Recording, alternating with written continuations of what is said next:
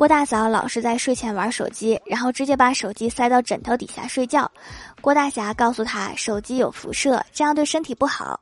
过几天检查他枕头下面果然没有手机了。郭大侠觉得自己说的话老婆听进去了但是没过多久郭大侠发现他的枕头底下有个手机。确实放在你的枕头底下对于郭大嫂就没有什么危害了。